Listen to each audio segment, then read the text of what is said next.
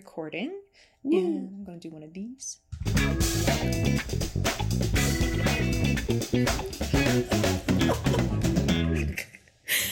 Welcome to Porch Club Podcast. I am your host, Jess, and today I am joined by the legendary Jonah Kroll. Welcome to the show. Howdy. Well, howdy there. Well, howdy. For those of you who can't see, we're wearing some some cowboy hats right now. This is not how I talk. I'm from Buffalo. Don't worry. Don't worry. Don't worry. I'm a I'm a, just a big poser. I, I was gonna ask you this. So, do you? How much of like the Buffalo culture do you feel like is really part of you at this point? Because you grew up here and like this is a big part of your life, but you've also, like me, been to a thousand places. Yeah. You know, that's a good question. I feel like I'm actually leaning more into it now that I live in Buffalo proper. Hmm. Uh, growing up in Lewiston, which is a small town north of Buffalo, um, I didn't really, I didn't really feel that at all. Like I grew, I, I felt more, I don't know, like a cowboy than anything. I guess not actually, but like I grew up on a farm. Yeah. I grew up in rural north, uh, western New York. Mm-hmm. So yeah, it's just very different than proper Buffalo, which is very much like what do they call it? A uh, drinking town with a football problem. That tracks. That tr- that for sure tracks. I mean, Yeah. yeah. yeah, I mean, which like I don't even really drink, and I I love the Bills because of the social aspect and the community. But I think I am like proud to live in Buffalo right now. Like it's a very community oriented city, and like, Mm-hmm. Yeah. like the yeah the sense of community here is beautiful, and it's very artistic, and there's a lot of like. I don't know, just community events and Yeah. I love this area. So right now I'm strongly identifying with Buffalo, but Yeah. growing up never did. Fair, fair. I mean, yeah, you grew up in the middle, and like you live in one of the coolest areas in Buffalo too. Thank you. I Honestly. guess. Yeah, yeah, no, I- I was intentional about that. Yeah. If if I was gonna ever move back here, I'd want to live in, well, at least in my twenties, I would like to live in this area. Yeah. You know, I mean, I think that like the idea of, did you like growing up on a farm, stuff like that? I loved it and for a while I'm like, oh, I could never actually have my own farm when I'm a grown up because Oh. it's a lot of work. But now I'm reaching a point where I think my end game is having a little homestead. Yes. Yeah. Yes, I love that. Yeah. Yeah. Ditto. Yeah. Which I don't know how that works with the whole being a musician thing. Is the problem? Oh, I feel like a lot of musicians, especially like later in their life, do do that. Yeah, that's true. I think when I first moved to Nashville, I went to like a studio blowout sale somewhere like 45 minutes north of Nashville. Mhm. And it ended up being Charlie Daniels ranch studio and it was like right after he died. They were it was basically an estate sale for Charlie Daniels. Whoa. It was sick. Um but yeah, it was 45 minutes north, middle of nowhere, like not close to Nashville, and Mhm. especially not when there's traffic. But it's just super chill, just homestead kind of a thing. That's so fun. yeah. Like maybe when you don't have to do the rat race anymore Mhm. of being a musician, then you have a little bit more leeway. That's kind of what I've thought. I told you earlier. I'm now. Don't worry, all my Nashville friends. This isn't happening anytime soon. This is like a five to ten year down the road, maybe, kind of a thing. But I, I'm I'm kicking the tires on Colorado someday. You know, Mhm. or maybe. So I know I know you've also considered Texas. Um, Yeah.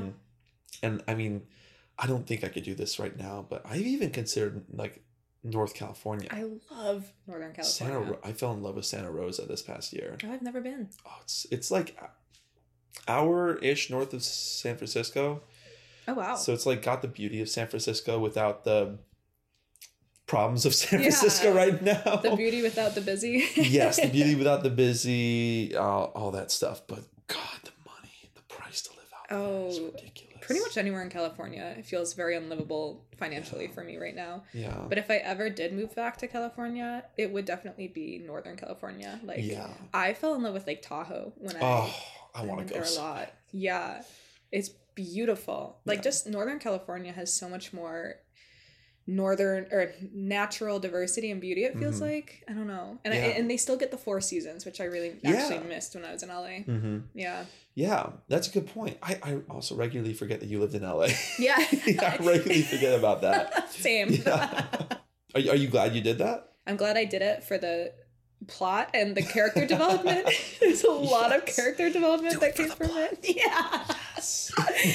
but um also very glad to be here and not there. yeah. Yeah. Fair. I Yeah. mean, it's.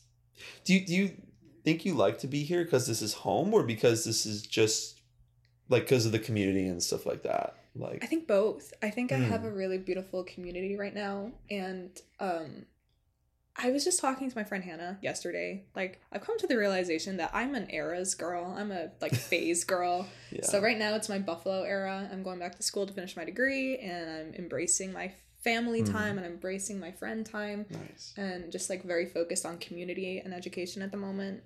But I just like it feels like one of many chapters. Like I think I'm just Yeah. gonna go and leave and bounce around. Mhm. I would love to do an international chapter and live abroad. Like there's so much out there. Yeah. there's so much that I could do. There's limitless uh, potential, like possibilities and opportunities. So I think this is perfect for me for now.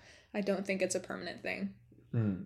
I like that you said it's like the Buffalo era Yeah. because I think I've I've also I mean it's it's hard because a lot of our lives were the Buffalo era because Yeah. we're from here, Yeah. but it's kind of like when you come back and have the Buffalo era, it's totally different Yeah. than like when you grew up because I had the same thing from like when I dropped out of college in 2000 technically like the end of 2017 hmm um, when I dropped out, moved back with my parents, and I started working at a what was it? It was like a warehouse in downtown Niagara Falls. It was awful. I hated it, Mm. but like it was a whole new era of my life. You know, I got I got into a relationship. I eventually got like an office job. Like I tried a bunch of things. I was gigging around doing whatever Mhm.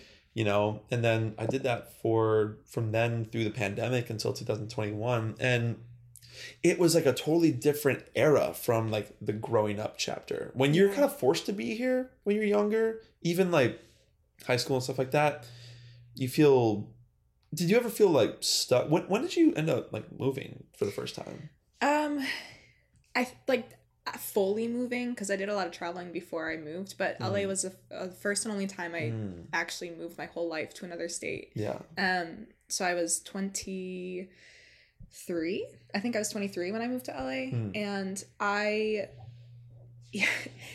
I think growing up in a small town and growing up in Buffalo, it is like so many people kind of feel just sick of it and like yeah for a while it felt like I was meeting the same person in a different body over Yeah. and over and over again. And I'm like, oh my God, I have to get out of here. I have to like escape this small little bubble. And I think a lot of that in hindsight was just perspective. And I think I needed to get away and have new Mhm. experiences because now that I'm intentional about being here and I have like this fresh new uh, mindset going into it, I'm meeting so many crazy cool people that are not the same person Yeah. in the same body. And so, but I think I wouldn't feel this way if I hadn't left and then came back with the intention to Mm. be here and embrace it while I'm here. i love that Yeah. I love that. Yeah. I mean, and, and I, I I also on a very personal basis feel that. Like Mm. there is there is a buffalo type. There is a like a stereotypical buffalonian. Yeah, for you know, sure. and there's a lot of them out there. Yeah. But there's also a lot of people like you Mm. who are a very unique and not the buffalo stereotype kind of a person. There's a whole range of humans in every city. You know, like there's a Nashville stereotype, and I'm pretty damn close to what it is. I feel like as I showed up in Tecovas and a flat brim. you know, but there's a lot of unique people. Like, I mean, in, in my area, East Nash, God, there's some unique humans in that area, and I love it. It's so great. Yeah, I got like the smallest taste when I went to Nashville. Was that earlier this year? And we That was Eastern Nashville. Yeah, that was like spring. Yeah, right? it was. Yeah. Okay, yes, it was. And you went to Tin Roof. I can't believe you went to Tin Roof. that was is wild. crazy. That place is nuts. It was so packed. yeah. Um, but that was like the the place that we met up first. That was a really cool part of town. Like I had no idea that part of Nashville even existed. Inglewood Lounge. It's hipster as hell. Inglewood Yeah. Lounge. That's what it was. Lounge. Shout out to Inglewood Lounge. Go Please give me some free drinks next time I'm there. Sponsor Yeah. him, please. Sponsor me. Yeah. And then there's like Mickey's and Dino's and I mean you can go to like there's barcades in that area Mhm. and like I mean you could you know you know like those like the influencers that dress up exactly like they're from the 70s like Declan McKenna looking people. Yeah. Um they're everywhere in East. And So it's, fun. It's so it's so unique, but then Yeah. there's like there are like actual country boys and then there's like sort of a hip hop subculture as well and then there's like Wow. indie singer song like there's everyone in there, and Yeah. it's it's great.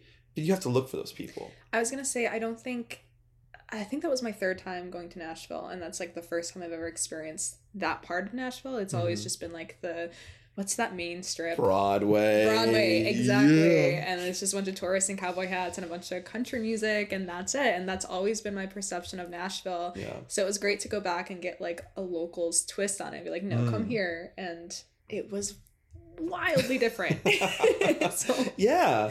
Yeah. I mean, because uh, you can, it could be like that with every city. yeah, You know, I actually sort of am starting to feel, and this is a weird thing to say, I'm starting to feel like a tourist in my own hometown really. because everything is changing. Even in where I'm from, specifically North Tonawanda, everything is changing. Mm. Like they're, I think that they're trying to, and this is what has me excited about Buffalo. Now, people have been saying this for years, but I feel like it's actually starting to happen now. Like where they say, "Oh, it's changing. It's becoming very new and good for like young people and stuff like that." But I was like, "Are you sure about that?" like, no, I didn't. Even during my Buffalo era, but now I'm coming back. and I'm like, "Wow, no, this is cool." Like they're in my hometown even.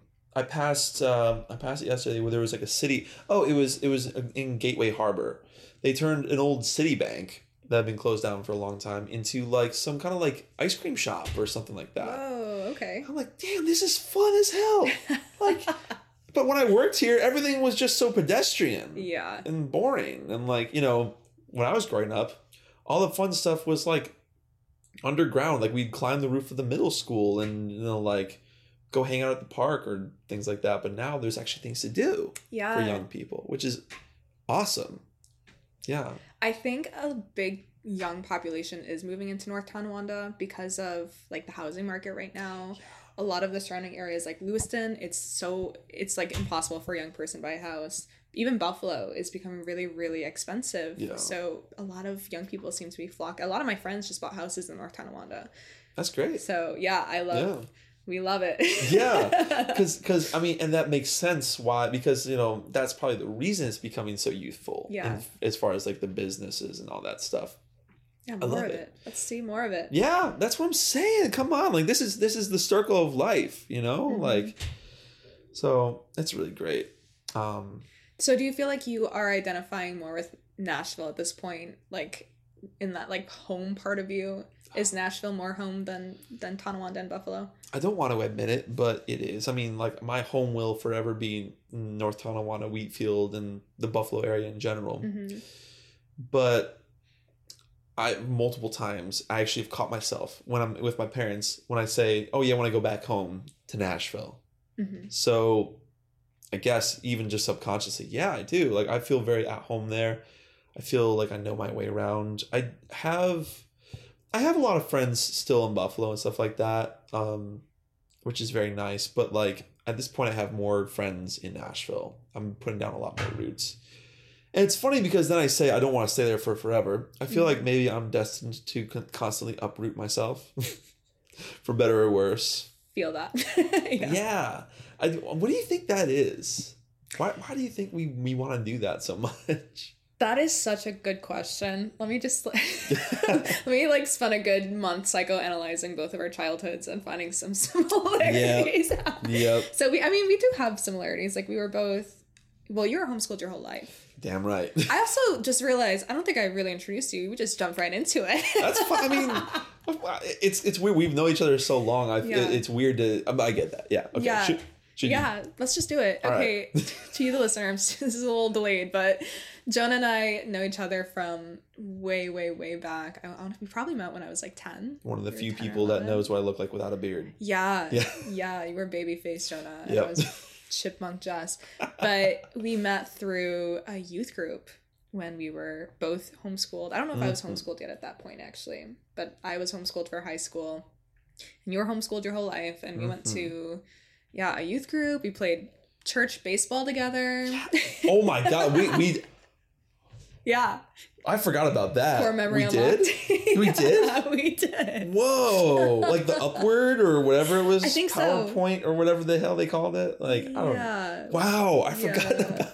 I only did it for a summer. I was not good at it. But... oh, I sucked at baseball. okay. The only sport I was good at at youth group or any of that stuff was kickball. Kickball, I see. I also not. I can do basketball. That's my sport. Oh, nice. Yeah, or like flag football because I can throw a spiral. Did you catch. do the flag football at NCC? I think so. Yeah, okay. I think I did. I thought you did too. That was fun. that was a lot of fun. Yeah. Yeah. Yeah. It's like funny church trauma, but like it even in the midst of all the church trauma, there was just so much like fun little moments like that. Yeah, absolutely. yeah.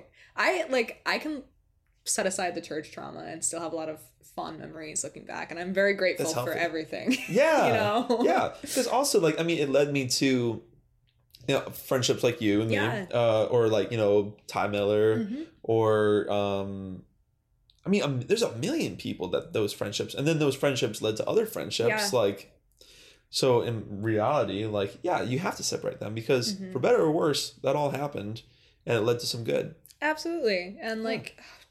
For better or for worse, like shaped who, uh, you know, a huge part of who I am, Yeah. and yeah, I don't know. I just like I I do believe that everything happens for a reason, so Yeah. I gotta find gratitude for all of it. Yeah, and it brought us together. Yeah, and here we are. Yes. so recording PCP. Woo! Uh, so that's how we know each other, and um, I don't even know. So I, I cut in to introduce you. What were we talking about before that?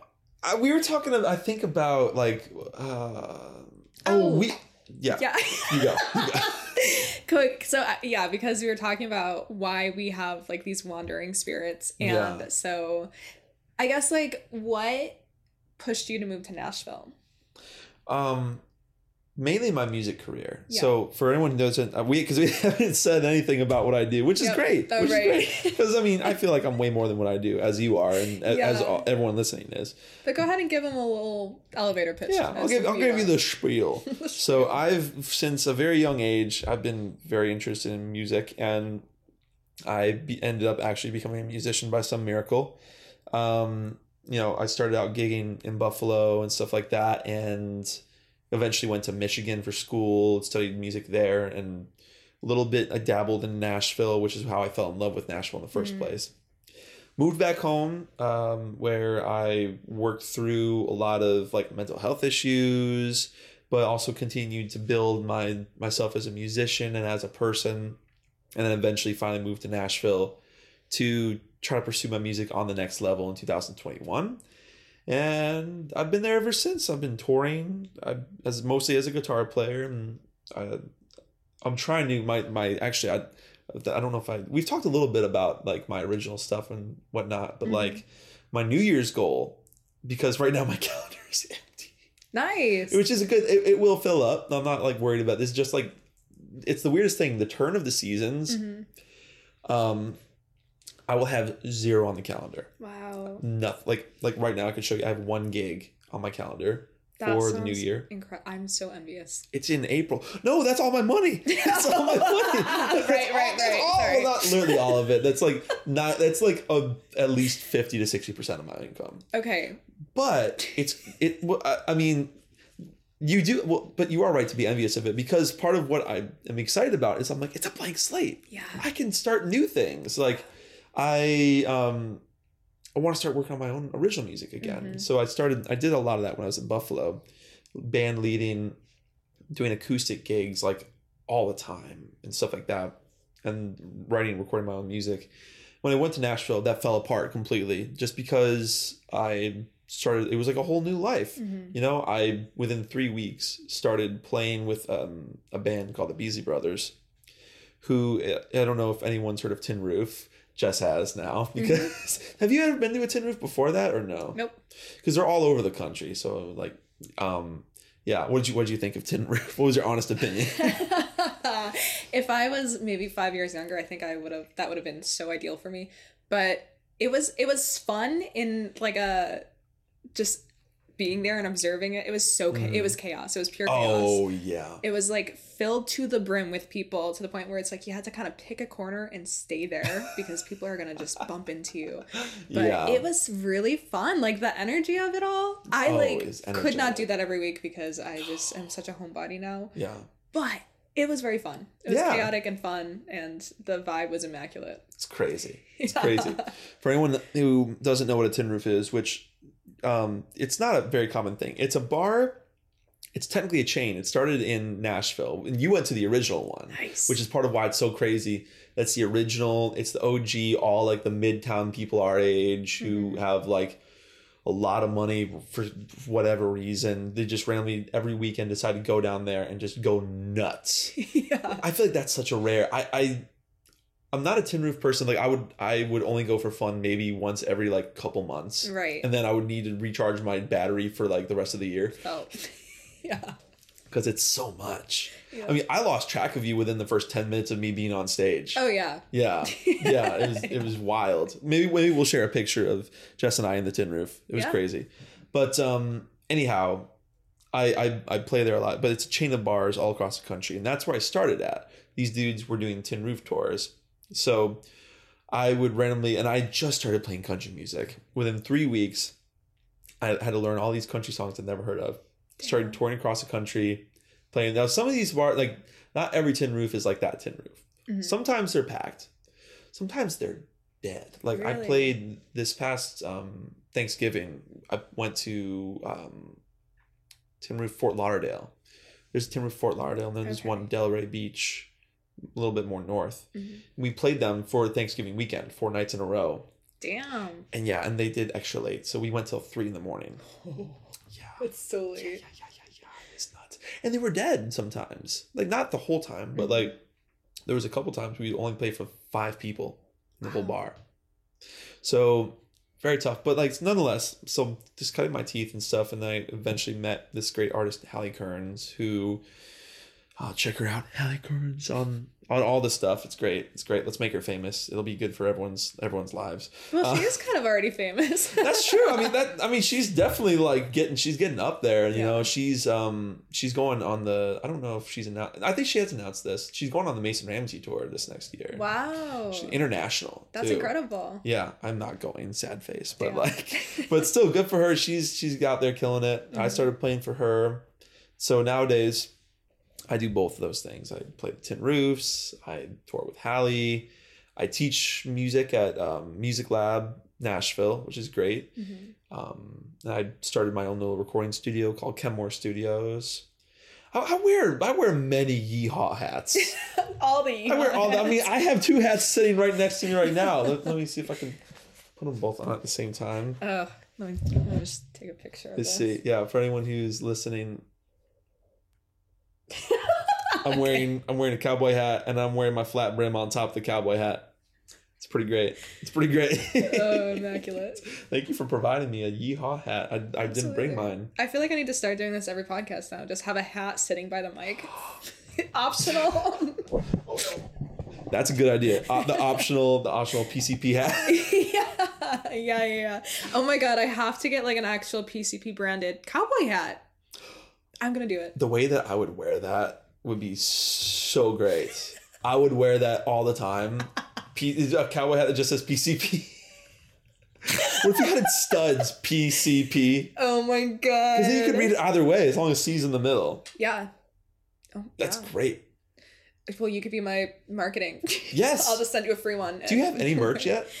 Technically, I ordered a sampling, so I have like a hoodie, a t-shirt, and a beanie. Oh, Um, please let me buy a beanie when the time comes. absolutely, yeah. The one that so the beanie I did PCP and then in parentheses not the drug in cursive, but it's so small that you can't really make out not the drug, so people are just going to assume the drug. So I need to redesign that one. But do you? Because here's the thing. If someone's walking around with a hat that just says PCP, wouldn't that be like the best conversation starter? And they can be like, no, it's actually a podcast called the Porch Club Podcast. Mm, that's very true. If if they come up to you and ask about it, otherwise people are just gonna quietly assume that you do PCP. That's true. Maybe you have the options of it. Like Yeah. you get one that like clearly says not the drug or whatever, you know? That's like, fair. Okay, yeah, I'll leave it up to I'll, le- I'll leave it up to you, the consumer, if Yes. you want people to make those assumptions about you or not. yes, that's right. That's a that's a good point. The market will decide at the end of the day. yeah, that's a good point. That's Yeah. who am I? Yeah. who am I to decide for you? Exactly. So- Yeah. Well, that's my elevator pitch. That's who I am, and you know, I'm just holding the course. I'm ready for a new year. I'm ready yeah, for I new year, feel new me. I love. I think because I am an eras person, that every year towards the end of the year feels like a whole like death and rebirth. Like, who am I gonna be in this new year? yeah, yeah. What what hair color am I gonna do this year? yeah. Oh, that's more like a every other month thing for me. But at the moment, Did you end up? I saw you post on your story. You were gonna cut your hair. Yeah. Did you? These are my bangs. Oh, nice. Yeah, I didn't have bangs you before s- this. I didn't know if you said you said you were gonna cut your bangs. I'm like, wait, but you already don't have bangs. I was very confused. I thought you meant you were gonna cut them off. I'm like, but you don't have bangs. I was so confused. I was like, what are you talking about? So quick little um hair styling or hair cutting 101 when people no longer want bangs they don't cut them off they just let them grow out because Mm. then if you cut them off they're just gonna awkwardly grow yes, Yep. yes, that's Yeah, kind of yeah. yeah.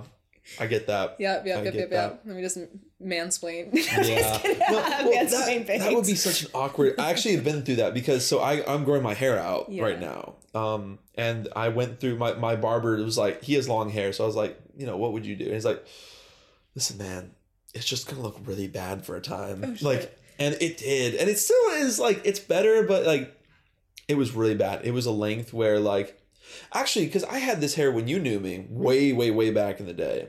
I don't know if you remember. I would wear baseball caps, and then my hair would curl around it like wings. Mm-hmm. Yep. That was happening to me for a good two or three months recently. And I was like, oh my God, here we go again. I've been through this once. But now I regret just like letting my mom cut my hair back in the day because like if I just kept growing it, then it would have been great. mm, the luscious like Yes, the rock and roll hair Yeah, but no one did mullets back then. Now That's mullets true. are hip again, so oh it's like yeah one of my siblings has them all it looks great Yeah? on them yeah hell yeah. yeah Yeah, mullets are I mean, it's kind of weird that they're coming back. Like, I mean, I teach a lot of like middle schoolers and stuff like that. And so many of them have mullets. really Oh, it's crazy. Except for one kid I know. Shout out to Gunner. He has he has the Justin Bieber bowl cut. oh yeah He wants to be Justin Bieber. I'm like, you would have been amazing. Like you would have been a stud. He is a stud, but you would have been a stud stud when I was your age. Yeah, in like 2010, 2012. Oh my that God, was you the would've been unstoppable. Unstoppable. Yeah. Yeah. I Mhm. think now it's like well, I feel like there's a lot of different styles emerging all at once. And I Yeah. think Zoomers have just like this really unique, I don't really give a fuck kind of style to them. Did you say Zoomers? Zoomers, yeah. Like, what is a Zoomer? like Gen Zers. Oh, I've never. I love that. I've never heard them called a Zoomer. I Whoa. I think I've only heard it in like maybe one or two contexts, but I love it because it's it, it rolls off the tongue better than Gen Zers. So I call them Zoomers now. Um, adopting that. And I, I think it. I think I adopted it because my younger siblings, who are very very Gen Z, Yeah. have weaponized my millennial status, and they're like, "Oh my god, you're such a millennial." So now I had to change Gen Z to Zoomer because it's Yeah. more hostile in the right context. I'm like, okay, Zoomer.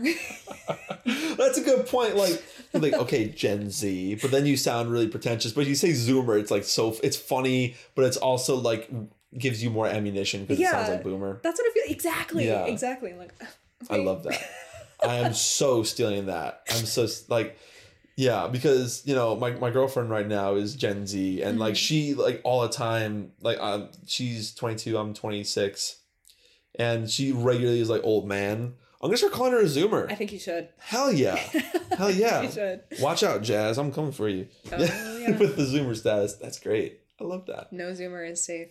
No, no Zoomer is safe around this, us millennials. these parts. I'll Nah. tell you what. I think I'm I'm barely a millennial is the weird thing. I'm So, like right on the cutoff, I think. We're both on the cusp because Yeah. some it, it like ranges from 1995 to 1997 being the cutoff. Yeah. So according to some source, sources, I could technically be a Zoomer. You're 'cause 96, right? I'm 96. Yeah. Yeah. So are you 97? Seven, yeah. So we're right on the cusp, and it just Mhm. kind of depends who you ask. And it's it's weird because like I feel like some proper millennials will not claim me as their own, but then the Zoomers definitely don't claim me. So Oh, we're just in purgatory. Yeah, because also we're not like. Do you consider yourself a? I mean, technically we are '90s babies, but Mhm. like, do you consider yourself a '90s kid? Not in the same way that someone who spent the bulk of their childhood in the 90s would. Yeah. I think I do in circumstantially. I think I do as like a pride thing almost. Like well, like I'm a 90s baby. I was Yeah. born in a different millennia than most of these children. Yeah. I'm just kidding. But Yeah. yeah. Yeah. It's that's a tough one because I I have a theory that like the first two or three years of any new decade Mhm. is basically still the previous decade. True. Yeah. Like the early 2000s were still kind of the 90s. Yeah. Yeah, that's a good point. I I can agree with that. And I do feel like I guess we were toddlers when we Mhm. were alive in the 90s. So like if I remember anything from the actual 90s, it's like The Land Before Time and that's probably oh it. god, yes, The Land Before Time. I remember having like this, you know, like neon purple and green jacket when I was like five or six years old or something. I don't know if I'm making that up or if someone else. I know someone in my family had that jacket. I thought it was me. Like that's that's clearly such a '90s style. Absolutely. You know, like I remember doctors' offices, like pedi- pediatricians' offices when I was a kid, Mhm. were still styled like the '90s. It was still just like everything was neon. Yeah. Everything was neon colors. Maybe that's why we have anxiety. Everything was just so explosive. yeah, just like in a constant state of overstimulation. Yeah. And that's probably why half of us are on the spectrum now. I don't, I don't know. Please don't, I don't quote me. I felt that one. Oh my god. I feel like the older I get, the more my ADHD. I've never been diagnosed, but I feel every year that passes, I get more ADHD. Okay, this is so interesting because this was I feel the same way, and this was just brought up on my last episode. My guest said, "Well, are you an artist?" I'm like, "Yeah." He's like, "Well, then you have ADHD," and I wonder if there is like a strong correlation between artistic people, Oh. creatives, and ADHD or autism, or just like the variety Yeah. of, yeah, I think I think so. I have I have and it's really interesting also when you think of it from a, a child's perspective. I have now the thing is not every child who is on the spectrum or whatever is artistic. right, But I have I have one student. Um I'm not sure if he's on the spectrum. I think he is, but he has his parents haven't told me. Mhm. I think he is. He's about 6 years old. But he's 6 years old and he picks up songs like that yeah, like i have 9 10 11 plus year old students who can barely pick up a melody who can't remember words and they can't even sing to the rhythm of a song Mhm. and this kid's six years old and just just like that brilliant. it's amazing like Yeah. his brain was just built for that Yeah, um I have three siblings, so I have there's six kids total, and I have three siblings on the spectrum. Yep. yeah, yeah. that's a lot Yeah, it's a lot. it's a farm family though It's a you need fa- farm yeah, you do. Yeah.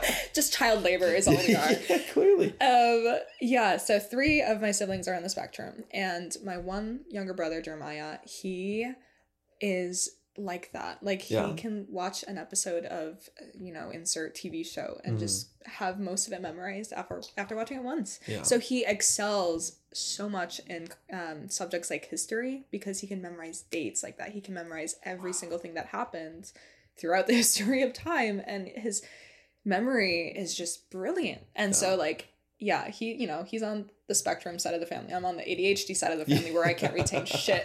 Yeah. yeah. yeah it's like do you feel or do you feel like there are some things because obviously you gotta be you retain some things Yeah. do you ever feel like there are things that you retain and then there's things that just completely just right past Yeah. you I think. Well, okay, yeah. So I guess I'm like I'm pretty good at remembering like birthdays and names. oh those nice those stick with me um or like muscle memory feels really natural Mm. to me but uh i don't know like computational things like math oh god forget about it forget about it. god i hated math i i failed out of when i when i went to college i failed my math entrance exam mm. Yeah. I mean, I just my math but that's the other thing. My brain doesn't work with math very well. But at the same time there's a lot of math and music with rhythms and divisions and stuff like that. true Now I do struggle with there are very complicated maths sometimes in um, music. Like when you get in the dotted quarter notes and that. Have you? I don't know how far into music Not theory. at Not at all. Oh, Okay. i'm a vibes i just do things based off of feelings vibes and intuitively yeah and that's great that's great you don't need to know half this shit like Yeah. it's not it's it's for it's for nerds and but like there are some really complicated like polyrhythms where that's a new word for me yeah yeah it's where you f- you basically take a song so like a normal song is four four right so it's like Mhm. one two three four and it's where you take a rhythm and you make it feel like a different rhythm so like dun, dun, dun, dun, dun, dun, dun, dun, dun, dun, dun. I don't think that was a polyrhythm that was a syncopation I don't really know what a polyrhythm is. I don't know, but I, do, I know what it is. I don't know how to do it because I play country music. Gosh, Touche. I thought, it, what do I look like? Someone who plays smooth jazz? No way. Oh my god, yeah, I, do know it gets like jazz though. jazz is great and conceptually it blows my mind. Oh my god, yes. You ever listen to Jacob Collier? Yeah, Yeah. brilliant. How the hell, like, does his brain work like that? I have no idea. It's he's like a savant. He's like those Yeah. are the people I'm like, are you on the spectrum or Oh, are you a gotta be. genius or He's are they on the separate? Are they the same thing? Right? Yeah. I yeah i you know and here's another interesting thing so like there's that the spectrum side of things Mhm. i've also noticed anxiety a lot of musicians have some sort of mental Mm. health struggles. Like i have a lot of musicians in my family. Everyone who became a professional musician has struggled with panic attacks and stuff like that at one point in their life. Okay. and it all hit them around the same age. Like my I, I mean i had anxiety my whole life as a kid but i just didn't know it. Hmm but I started having panic attacks when I was 21, 22. It like hit me like a brick wall. And then talking to like my extended family who were all musicians found out that they had the same exact experience when they hit that same age. Which is Wow. so eerie. It made me feel very like good because I'm like, okay, I will survive this. Absolutely. But I was like, why? Why like all like and it's not that my family that weren't musicians didn't have anxiety Yeah. but it's like it hit and maybe it's because of the musician's life that we had like some more severe anxiety i don't know hmm but i know so many musicians that have panic attacks or like anger issues or self, like depression or self-esteem like you name it whatever Yeah. it is that you're struggling with it's like a part of the art I was just gonna say, taking a step further back, I do think that that's like broadly speaking an artist thing as well because like the painters that I know, it's the same thing. Like writers, it's kind of the same thing. People that are into poetry, and I think this also got brought up on my last episode. Like my guest had mentioned that he mentioned that artists tend to get a little bit deeper into like the emotional aspect of life. Mm, And I wonder if it is that like living in your emotions and like tapping into that amount of depth and like learning how to navigate the uh, the stimulation like everything because Yeah. there's so much like Mhm. figuring out how to live in your emotions and not like push them away or not like get too far into that Yeah. I wonder if that has a lot to do with it. And but like Mhm. the people that do tap into their like the deepest darkest parts of their emotions, I feel like are the most brilliant artists. Like they're they're so Yeah. raw and authentic and dark and beautiful. Yeah. Why do you think so many of like the people like you know like you've heard like the 27 club? Oh yeah. Yeah. Why do you think they all died young? Is or or were addicted to drugs or Mhm. unfortunately some of them commit suicide because Mhm. like they tapped into a dark side that most people don't get into. And it's funny, I don't necessarily I don't I don't think all art has to be dark and scary and getting into that. I Mhm. think like you, you know my song Ear Sugar? Yep. Yeah. I literally wrote that because I'm like, I want something that like I think there's a lot of meaning. Is I had just gotten back from a trip from Nashville right before I moved there. And I had a great time. I traveled with a bunch of friends and we went to Broadway and just got crunk and like, you know, but I also played a show. It was just such a positive, fun, lighthearted time. I was like, I want to write a song for that emotion. I love Okay, I just have to stop and say to the listeners, go listen to Ear Sugar by Jonah Kroll on Spotify. Or are you on Apple Music as well? All of the above. all of the any Yeah. platform just go look it up it is so fun and funky and just like it makes me want to dance when i put it on it's so good ear sugar, ear sugar, ear sugar. That was really fun. Was doing that. I wish I had gotten you. I, I did like there was a part where there's all the background vocals and stuff like that. I wish I had gotten like you and like other friends that actually sing. I had like Ty Miller and a couple other friends, and Ty Ty sings, but he sings for fun stuff like that. I got them in the booth to like do that, and they were just like. They were like, weren't they're just mumbling. I'm Yeah. like, this isn't very funky of you. That's not very yeehaw. the vibes were not in fact yeehaw yeah uh, but i appreciate that yeah i mean you know and hopefully there'll be more music like that i'm trying to figure have you ever seen that meme it's like the little bubbles like the venn diagrams and it's like one of them is like the music that i like Mhm. the music that my friends like the music that makes me money and the music that is popular Mhm. and then there's like a little bubble that doesn't touch any of those bubbles, and it's the music I make.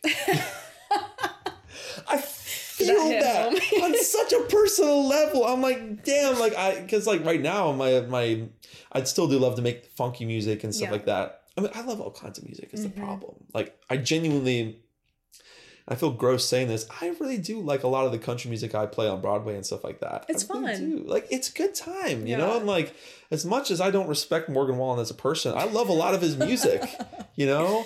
And like, I think there's there's something to that. But I also love Jacob Collier, and I love um Chet Baker, smooth jazz trumpet. Ooh, love Yes. Oh, Chet you know Chet Baker? I do. Ah, yes. There's a reason that we're friends. yes, Chet Baker. I used to fall asleep to him like in my college dorm. Love Just that. such, just yeah, it's great. Mhm. Um, but I'm like, how do I make all these kinds of music under one name? I don't know. I guess I could just keep doing it. I feel like it's gonna make my artist brand feel very unhinged. That's okay though. Uh, you know, I feel like as long as you're doing something that you enjoy, that's kind of Yeah. like I feel like in every single field, the the advice that's often handed out is find your niche. Find your niche. Yeah. And I struggle with that. Even like this podcast, I'm like, there's no fucking theme. Just come and talk about whatever. the, the niche is the vibe. The niche, That's it. Yeah. the niche is the vibe. Yeah. I mean, I feel like a lot of it's it's almost been themed because I have a lot of similar kind of energy with the friends that I choose. Yeah. but I don't like, and it's the same with the music that I like to play and listen to. It's the same with like when I write or like even painting. There's not one thing that I can just umbrella myself under. Like I just a big old, it's a big umbrella, and it's more fun that way, and it's more enjoyable. And I yeah. I don't like setting limitations on myself. So Yeah. unless like I don't know, especially if you're just it's just you. You are a single entity. Mhm. I feel like there's less pressure to like find something and stick with it. Yeah. I think that like that's also where there, there's freedom in that. There's also limitations in that freedom, which is the funny. I've been learning that. Like sometimes my whole life, so ever since I was a kid, I just want to break free from every limitation I ever had. And I've been realizing more and more lately that like there's actually a lot of um, limitations in freedom, which is a weird concept. That is a weird concept. There's a million stories I've heard of um, producers like you know Jon Bellion. Have you heard of Jon It Bellion? rings a bell. He did that all time low song, low, low, low, low, Okay, low, yeah. low, low, and he's. I mean, he produces and writes almost every hit you've heard in the last like ten years. He's incredible, like Wow. life changing. Um, and I really look up to him as a producer and as an artist and a writer and creative in general. Um, he has mentioned before in interviews and stuff like that, and I think Dr. Dre even mentioned this sometimes in other like interviews and stuff like that. I like to study the people like that. Um, how they started out, you know, you don't, you start out with a lot of money. Like right now, right? Like you've you've got just these these random microphones. You got the little like recorder and these headphones and stuff like that, and we're just chilling, Yeah. just going for it. And they they had started out making music on a very similar scale. Or AJR is another example of bands like that, where they just make music with random little recording stuff Hmm. with Logic. That's it. Wow.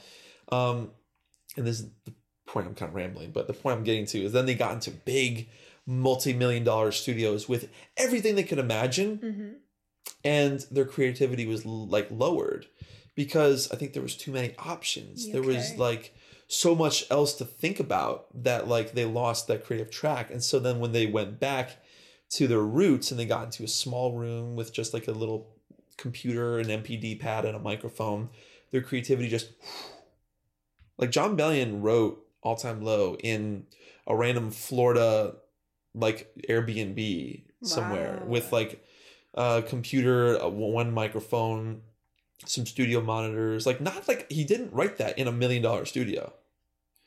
Um, I love that. I've been trying to learn that because sometimes I feel very limited by myself and by my setup and stuff. And you know, the temptation is always to throw money at the problem, hmm which I already can't do because I'm not rich. I feel that. I already can't do that. I'm trying to get out of debt right now. Mhm. Um, but you know, I'm just trying to learn that like, hey, my limitations are actually good, and like, you know, if I try too hard to free myself from those limitations, that I'm gonna limit myself even more. Mhm. And I need to learn how to work with my limitations. Actually, on, let me. I'm sorry, this causes a lot of noise. Something like kind of my motto, my mantra maybe for the new year is. Um, one of my students made me this. He's holding a. Is it a bracelet? It's a little bracelet, and he was going through panic. He's 11 years old. His name is Keating. He's one of my favorite students of all time. When he hit like 11, he randomly started just having wild panic attacks, Mm. crazy panic attacks. And this kid is like the sweetest, nicest kid that you've ever met. And so it broke my heart. So I kind of started trying to like help him through it and tell him about my anxiety journey and stuff like that. And one thing I kept telling him was, you gotta ride the wave. Like the Mm. anxiety is just gonna come and you can let it drown you, or you can try to ride it to the beach. Yeah. You know? And so he he made me this little bracelet and he carved. I think this bracelet unfortunately is not gonna last very long because he car- he hand carved it into this little piece of leather, and so it's already like at the br- the brink of ripping. And he gave it to me two weeks ago. Oh wow, it does look weathered. yeah, just a little bit, but it says on it, "Ride the wave." Ride the wave. I love that. Ride That's the wave. precious. Yeah. You know, it's funny. So, my uh, trip to Iceland, my travel companion Carolyn, that's been like her mantra, and Yeah? we talked about that like kind of in depth, like ride the wave. And It is so it's so simple and so powerful. Yeah. Like, just like a reminder. It's a very powerful mantra to just like, okay, this is what's happening right now, and there's not much that I can do about it. So we have to let go of trying to grasp power because you're gonna drown yourself doing that, like grasping control of Mm-hmm. Yeah. the wave. You just gotta relax Yeah. and go with it. Yeah. and it's all gonna be okay. Yeah.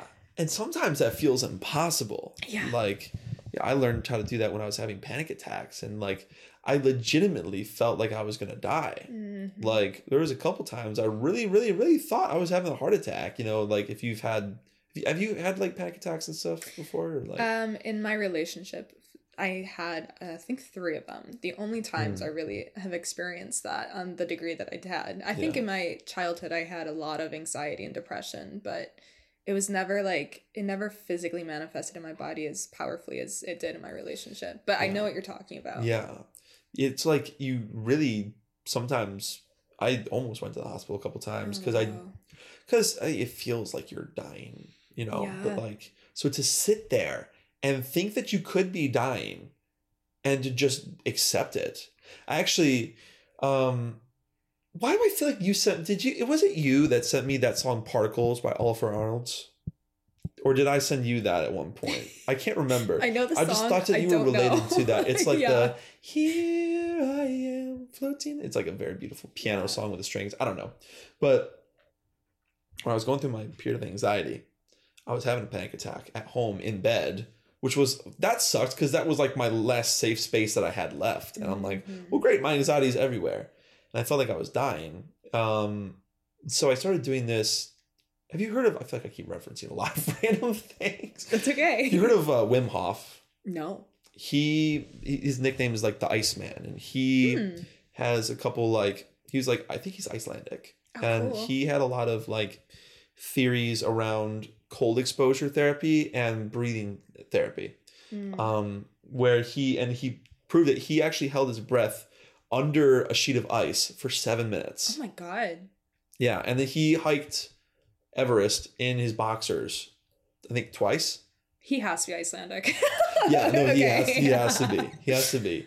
Wow. Um, and his whole theory is that like you know like there's essentially cold, cold is healing, Hmm. which is something that because I've part of my anxiety has always been around cold weather. You know, living in Buffalo, that's something we can't escape. Yeah. Um, but also the breathing techniques. So I started, and that was hard because like you know when you're having panic attacks and shit, you feel like you can't breathe. Feel like you're losing your breath. hmm So I would um, do these, have panic attacks, and try to get through them. Because what you do is you basically hyperventilate yourself. This was his technique. You hyperventilate yourself for about 30 seconds, and then you take a deep breath in, and you let your breath out, have empty lungs. And because you hyperventilate, you have a lot of built up oxygen in your lungs. And I don't know. I hope anyone who's scientific isn't like judging me too hard. I'm not. I don't know. I'm just this is this is what I told. What, I was told that happened hmm basically you hold an empty breath hmm for however long with the oxygen that you had left from the hyperventilation. And it's crazy because I never thought I could hold an empty lung for as long as I did. I think once I got up to four minutes Whoa. with empty lungs. wow. Yeah. And a couple times I passed out trying to do more, oh, but like shit. it's fine. I was in, I was in bed. yeah. But I remember like having a panic attack and I ended up like calm myself down and I went through these breathing techniques to try to get myself even more calm. And I just was holding empty lungs and staring at the ceiling, listening to that song. The- And the song by anyone who doesn't know, it's called Particles, Mhm. something like that. The song is about drowning, I'm pretty sure. Um, I just remember just like I had that weird thing where I was like, is this what death feels like? I'm sorry, we're getting so dark right now. I'm so sorry. this is not very yeehaw of me, but no, it's okay. that's right. Um, but like you know, it got me thinking. Like, man, you know, just ride the wave, and like Mhm. if it led to that, if that's truly the worst that could happen, then okay, Yeah. so you just gotta ride the wave, and like, so that's in the new year. I want to continue that, trying to ride ride the wave with my life, with my career, with because there's if there's one thing I've learned. There's a lot of things that aren't in our control. So many. Like Which most sucks. things. It yeah. really sucks. Yeah. Yeah. but Yeah, the control is what we decide to do with what's given to us and like how we decide to handle that. And Yes. there's a lot of power in that too. Mm-hmm. Like I think it's like there is like this balance between feeling completely powerless and like still claiming power over your life. Like there's a balance there. That's Yeah. a sweet spot. But um it, I think it is just like figuring out what you do have control over and what you don't and then just focusing on what you do have control over and that's it. Hundred percent, Yeah. one hundred percent. And that's the best we can do sometimes. Absolutely. Yeah. And I think so maybe like this plays into I, I have this whole time in the back of my head I'm like trying to like link All, all the stuff we talked about. all the stuff we talked about and like bring it way back to the beginning of the episode why we both have these like wandering spirits Oh my god, you're right. We never answered that question. so i've been Yeah. half analyzing this whole time so i wonder if part of it is both of us like overcoming challenges in our life where we're like letting go of this certain level of control and Mhm. maybe like for me i've also had to let go of like setting really hard expectations Yeah. and like you know i spent most of half of my life just dreaming up how i wanted life to go and then it's just constantly like let down or things change and maybe it's for the Mhm. better but there is just so much change so i kind of ride the wave in like a really fun way where it's like i don't know what's gonna be next and i'm totally at peace with it now where previously that would give me a lot of anxiety yeah. so I wonder if that's part of it, and then I wonder if the other part of it is like, I don't know. We're both like creative people. We're both like Mm. artists, and I wonder if, do I don't know. Do you feel like inspired when you go to new places and do new things? Is that part of it? Like the inspiration that comes from it, or like redefining yourself or Mhm. rewriting yourself? There's Yeah. so much appeal. You're so right. I think that's a good point. I think that's part of it for sure. Um, and there's a difference between visiting a place and moving to a new place. Mhm. Like, but even visiting places, I'll never forget the the rash of inspiration I had when I went to the redwoods for the first time. Oh yeah. First time I saw the Pacific, like, because my whole life I dreamt of going out west, and finally seeing all that stuff was just like, God, like I I lived off that creativity for like years hmm you know and now i feel like i need a refill. I need to go back out there go camping. Um yeah there's there's got to be an aspect of that. Um so you said that you you're used to like you ride the wave like almost like you're surfing that wave of anxiety to where you enjoy it almost. Yeah i feel like i've reached that point where it's like i i think it's fun to Yeah. ride the wave and not know where you're gonna end up but have a certain level of trust that you are gonna end up in a place that is okay and it's gonna be brilliant Mm, and I great love that. yes Yeah. i think that's got to be it and like i think we also maybe enjoy that sense of like not knowing you know Mhm. um not like in a thrilling way but like where maybe we've gotten so used to things being in flux that if things aren't in flux that we're and i think that's different because there are some people that don't ever want to leave their hometown or they don't ever they just want to work the same job the rest of their lives. You know i used to i used to really look down on that. I Mm. used to be so judgy about people Mhm. like that. Like i same with i honestly i'm not proud of this. I used to be really judgy about part-time musicians. Okay. I used to be really like, you're not a real musician. You're not out here living the life and stuff like that. And I just like at some point my ego caught up with me and I was like that is just so invalidating of that Yeah. person and what they want out of their lives. Like you're completely just taking like your your pride is taking away the fact that like hey, maybe this person loves music but maybe they don't want to play the game, Yeah. which is so fair. Mhm. It's so fair. The game sucks. the game sucks. I hate it. And also like music is so universal. yeah. Um, but what brought me to that is like, yeah, maybe like you know, we are are are clearly not those people who are like super overly domesticated. Yeah, for sure. and maybe like we get we're just most comfortable when we're uncomfortable. Yeah, I truly like I feel like that is it for me. Yeah. Or like finding a balance at least because I obviously love to be comfy and cozy in my home. Yes. but then I love to throw myself out into the unknown and see what happens. Yeah. Because that's I think I'm addicted to the growth. yeah yes and i think i mean i think everyone should whether it's like because for you and me it looks like moving trying new things starting new businesses and new Mhm. ventures and hobbies and stuff like that for some people that's as small as like you know i know people that just like their version of that is they go to the gym they work on themselves or they work on a car or they build their house like you know or And- literally going to a restaurant and instead of getting your usual, ordering something new. yes It can be as small as that. Yes, it could be as small as that. But I, I feel like everyone should be having that. For you and me, I think it's just a lot bigger and more extreme because Yeah. we're. Do you also feel like? Because I'm saying this because I feel this way, and I want to know if you feel the same. Because I feel like we're very similar in a lot of ways. Do you feel very overly dramatic in a lot of things? Wait, can you expand on this? Probably. So I feel like I take whether it's emotions or whether it's story like the way I tell stories. I over dramatic. I don't. I don't lie. I don't like. Um, but it, I over dramatize so many of my stories. okay. Yeah. You know, or like I I feel emotions so strongly, and like mm-hmm. I think I also like dramatize them a little bit. I, I like but I like things that are dramatic. yeah. Epic. I like I like epic things. yeah. I like doing cra- batshit crazy stuff. You know, like God, some of my favorite memories are like of me doing unhinged things, and I do it like for the plot. yeah. Do it for the Do it for the, plot. I had a weekend recently where I, I had two two nights of two hours of sleep because I flew to Florida for one day for one gig and then back the next day. It's like like a day a day commute to Florida for a, a, a gig. Yeah. And I loved it. Yeah. It's unhinged. Normal people would be like, "That's awful." I'm like, yeah, but it was cool. Yeah. okay, I do think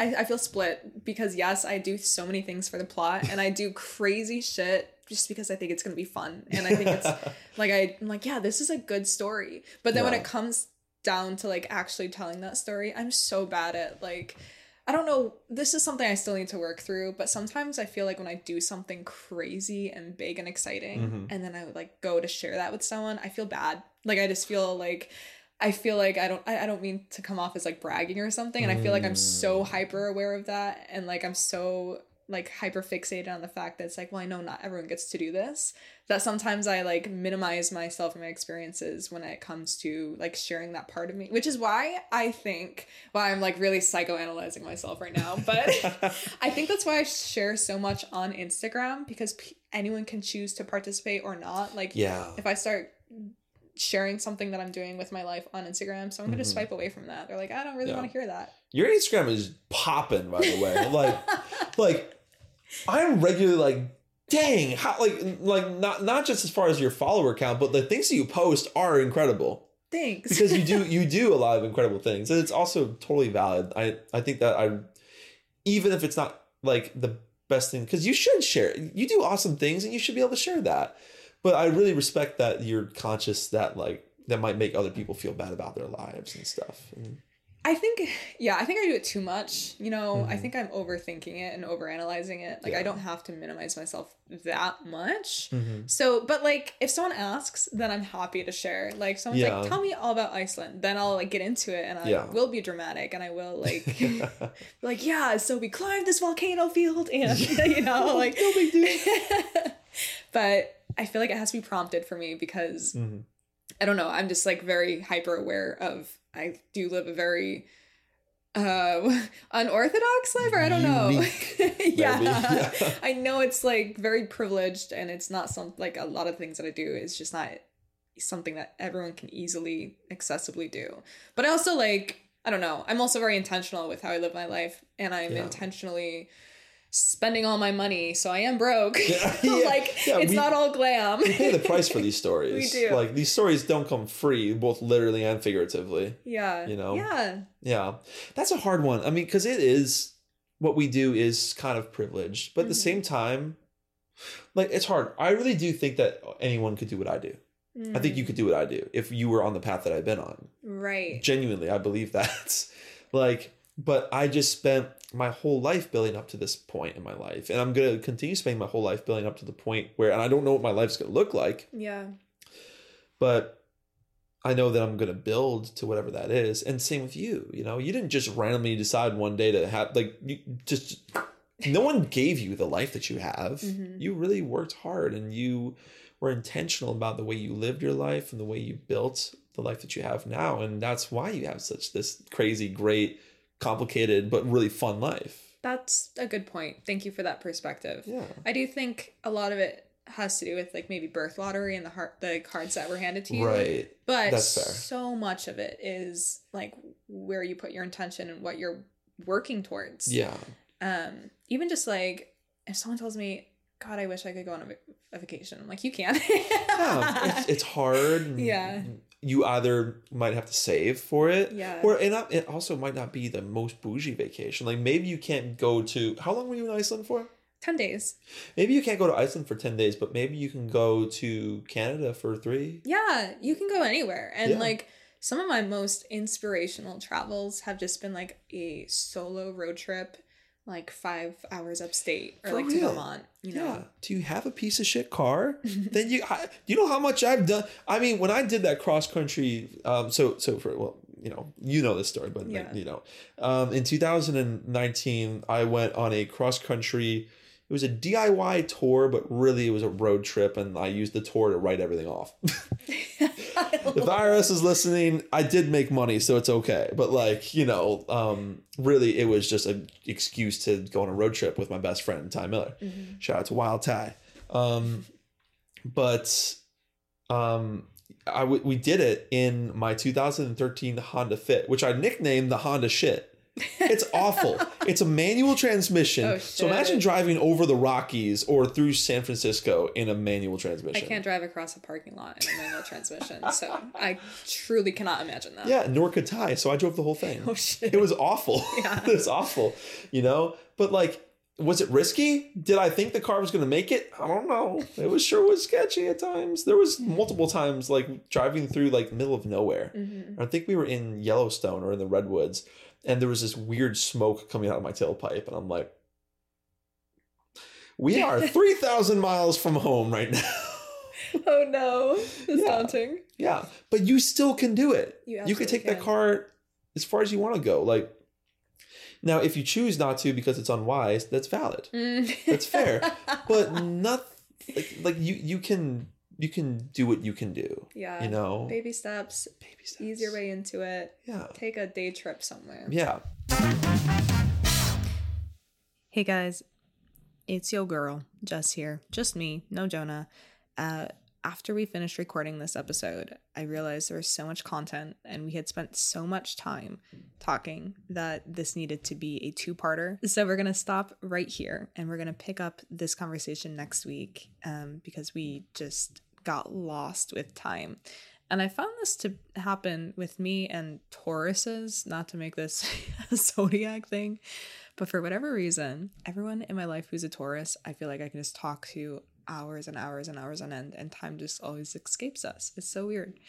Um, anyways, so I just wanted to jump on here real quick and give some kind of transition to the end of this week's episode since it is going to be a two parter and it's the day after Christmas. So I also wanted to say Merry Christmas um, if you celebrate, and if not, happy holidays. I hope, regardless of what today means to you or what this holiday season means to you, I hope you're able to take some time off of work and spend some quality time with friends and family. I will meet you back here next week for the continuation of Jonah's episode, the part two, and that will be in the new year. So I will talk to you all next year. Until then, PCP out.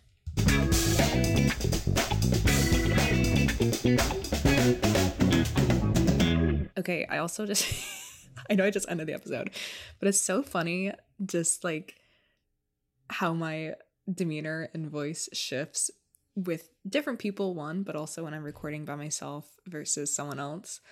I feel like this is my Zen just coming out. You know, it's just me. There's no one else here. This is Zen time. Zen. it's crazy how many versions of you exist, you know?